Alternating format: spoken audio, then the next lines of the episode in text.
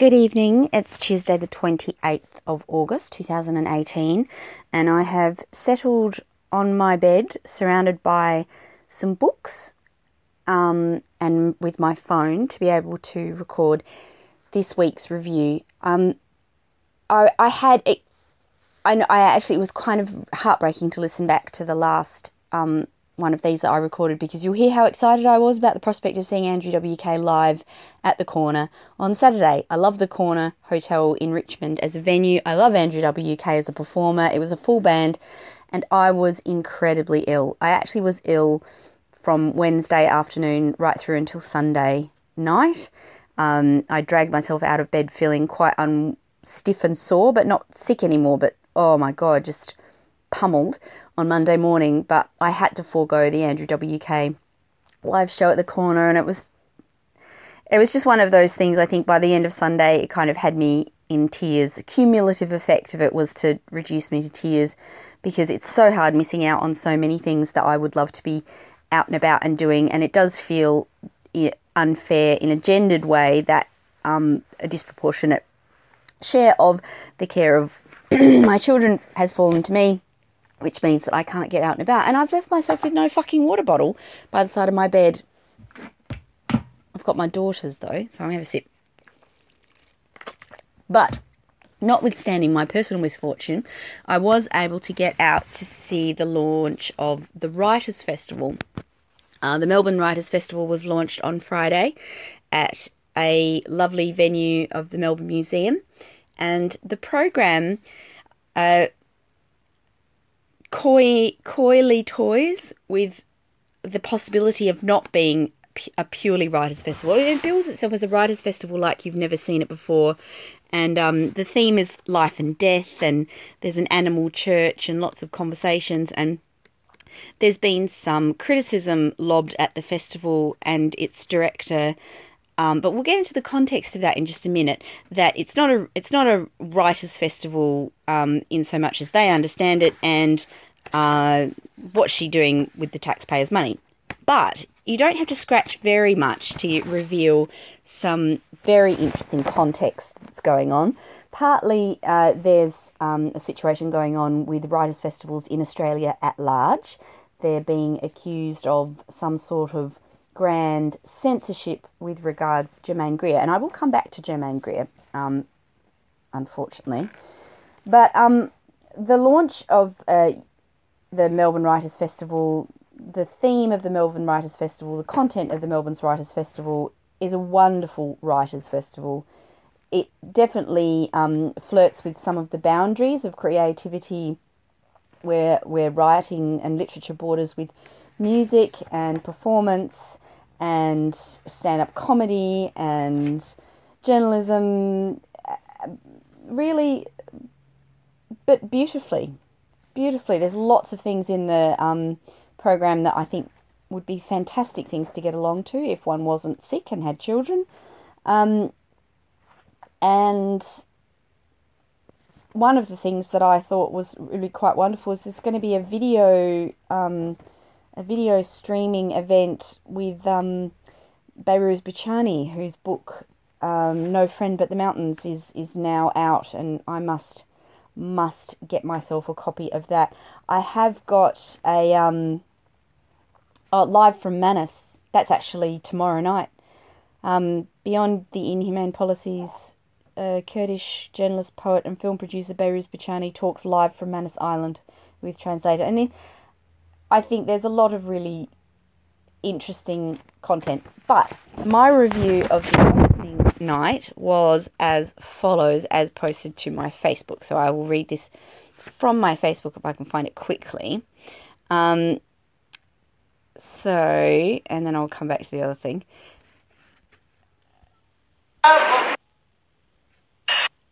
When you look through Facebook, all these videos start. I don't want the videos. Go away. Okay, so this is what I said.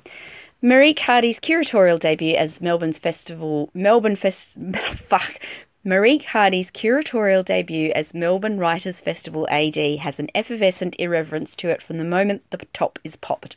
Opening with a stunning cross art form gala, the tone is set to inspire. It's as though Hardy wants to push past the hand wringing earnestness of how do I find a publisher or what to do about writer's block and move straight to why do we do anything creative at all. The bewildered yet welcome keynote ramble by none other than Andrew W.K. hooked onto the essential notion that to do, to be, to attempt is the real meaning of the creative journey, and that you may achieve so much inspiration you never know about while on your path heading somewhere else. Influence ricocheting off moments and spinning wildly outwards into poly realities of possibility. A daring program, a darling launch, a delightful direction. Bravo, Miss Hardy. Now, aside from the fact that I am I am a, an acquaintance, a waving, air kissing friend acquaintance of Miss Hardy, and I like her very much. Um, I think that's sort of. Uh, I hope that I still have the integrity to. Um, well, yeah, I mean, you can't buy my good opinion. If I didn't think it was a good festival, I would say so. So there you go. It it looks like a very good festival. The the bits that I got to were wonderful. I felt incredibly privileged and proud to be um, sung to by Mojo Juju. She did a rendition of native tongue that I think, I hope will stay with me for the rest of my life. And my beloved Andrew W.K. standing up there in his white scruffy t shirt and his white scruffy jeans and his long scruffy hair and he's talking about the party and there was elements of it I thought you're performing this a little bit too much as a comedy or you know making this seem like you don't fit. I, I would have liked to have seen him own that space a bit more and and maybe explore some of his philosophy that I don't know if maybe he didn't write that stuff. Maybe the stuff that I was reading on that website years and years ago with all of the rants and the all caps bits that wasn't him and maybe he can't tap into that because it wasn't him. I don't know. But at any rate it was really, really quite a wonderful launch. But one of the criticisms that's been levelled at the festival is that uh, Australia's preeminent feminist, Germaine Greer, has a new book coming out on rape, which was, and she wasn't featured at the Melbourne Writers Festival. And it goes on, there's the plot thickens. See, she wasn't featured at the Brisbane Writers Festival, and the Brisbane Writers Festival actually released a statement about not including her in their festival, along the lines of um, a statement from their artistic director or managing director, or, you know, whatever she is. Um, and I'll read you the quote. In blindly holding up the perspectives of Greer and her ilk as not only worth listening to, but a valuable contribution to an ongoing conversation, we ignore that her views are demonstrably neither of these things. It is possible to point out that someone has written important and still relevant work, and that they are no longer doing so. And for a while, Germaine Greer's unquestioned place in the um, pantheon of Australian literary gods and you know, relevant social intellectuals is, is, it's bothered me because I haven't heard anything useful come out of her mouth for a very long time. And um, it seems like she's a bit of a bull in a china shop when it comes to some of the more delicate contemporary issues of uh, gender identity, body identity, um, bodily autonomy, bodily agency. It just feel I feel like if she hasn't got anything useful to contribute, then she doesn't get to contribute. That's the rules for everybody else. So it, it needs to be the rule for her. You don't get to secure a place at the table and then just stay there forever. And um, my comment on Germaine Greer was it was I wrote this it was just a note in a notebook and it said why Germaine Greer is not useful and it said because you can't perform surgery with a blunt instrument and I feel that that's really what Germaine's contributions have been lately a, a, completely blunt instrument that the only good thing to be done with the blunt instrument is bludgeon someone who doesn't agree with you.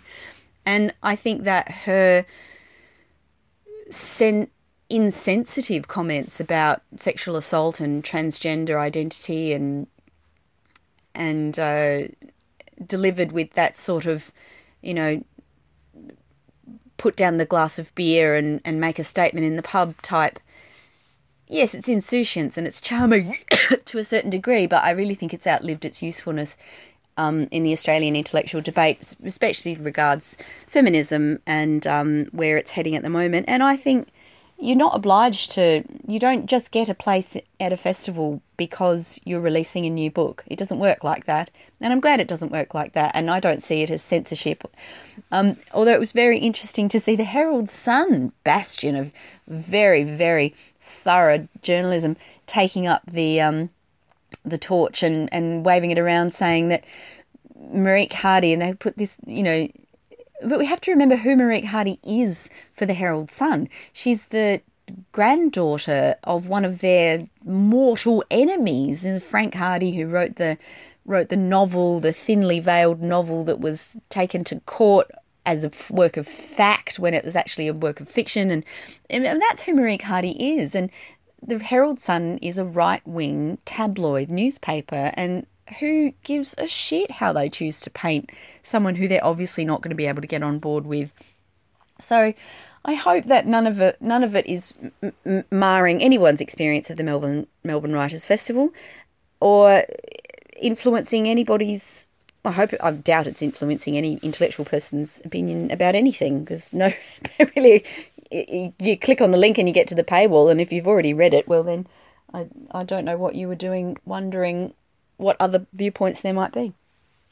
Anyway, but it did. Uh, uh, the latest political debacle going on in Australia has. Uh, uh I took my copy, my lovely beat up secondhand copy of The Lucky Country by Donald Horne along to the Writers' Festival launch and chuckled along gleefully at some of the lines with how relevant they were with the um, you know, the goings on of Friday. Then you know the the the bloodbath I've heard it referred to in the newspapers of the Liberal leadership um, situation.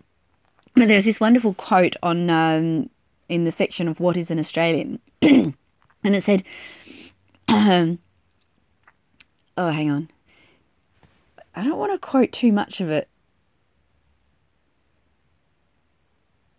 Here, it is a sign of how deeply populist much Australian thinking is that when someone wants to criticise Australia, he criticises not the few who run it, but the mass of the people, as if the genius of the nation resided exclusively in them, and only spontaneously generation on their only spontaneous generation on their part could effect reform. This habit conceals the fact that, while ordinary Australians have many fine and some quite exceptional characteristics, the present elites in Australia are mostly second rate. Many of the nation's affairs are conducted by racketeers of the mediocre who have risen to authority in a non competitive community where they are protected in their adaptations of other people's ideas. oh, that did make me chuckle at the launch of the party. And I felt a little, I felt, um, uh, yes. Let me see. Okay, let me go back to quick recap what I have been watching. I have been sick and I have needed soup and sweet things, and so I have chosen to. I've actually realised that I've finished nearly everything that I'm currently watching. and rewatched Stranger Things, done.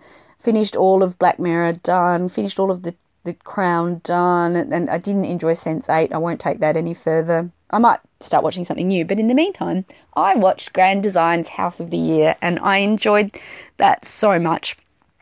I really, really enjoyed seeing all of those beautiful houses and all of that aerial drone photography. And I like the way that we got to see houses that didn't make the shortlist before it was. I didn't like most of the houses that went from the long list to the short list. My preferences got left behind in most of the categories, including that amazing tree house and the birdhouse on the stilts. I really liked that one. And I also really liked um, one of the minimalist houses that didn't get chosen. Oh, and one of the natural two. I liked all of the natural materials, most of the country houses. But I appreciate that what they're looking for isn't necessarily what I like, and I thought you know, it'd be a very tough, tough gig to be one of those judges.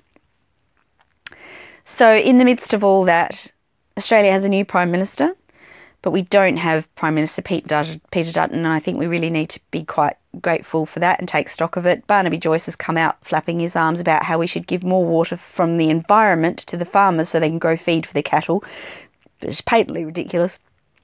And um, uh, yeah, we it's sort of like it's, it's a bit boring to think, oh, I wonder if there'll be an election soon. Oh God, I wonder if there'll be an election soon. But at any rate, life trundles relentlessly on. There's quite a lot going on in it. Uh, the evenings are very cold. I woke up this morning to have ice on my windshield, which I had to. Now I, I don't tip hot water on. I did that once, so thankfully I didn't crack my windscreen. I'm not that clever at times. Sometimes I'm I'm globally clever but locally stupid. And on that note, do take care of yourself, and I will see you next Tuesday.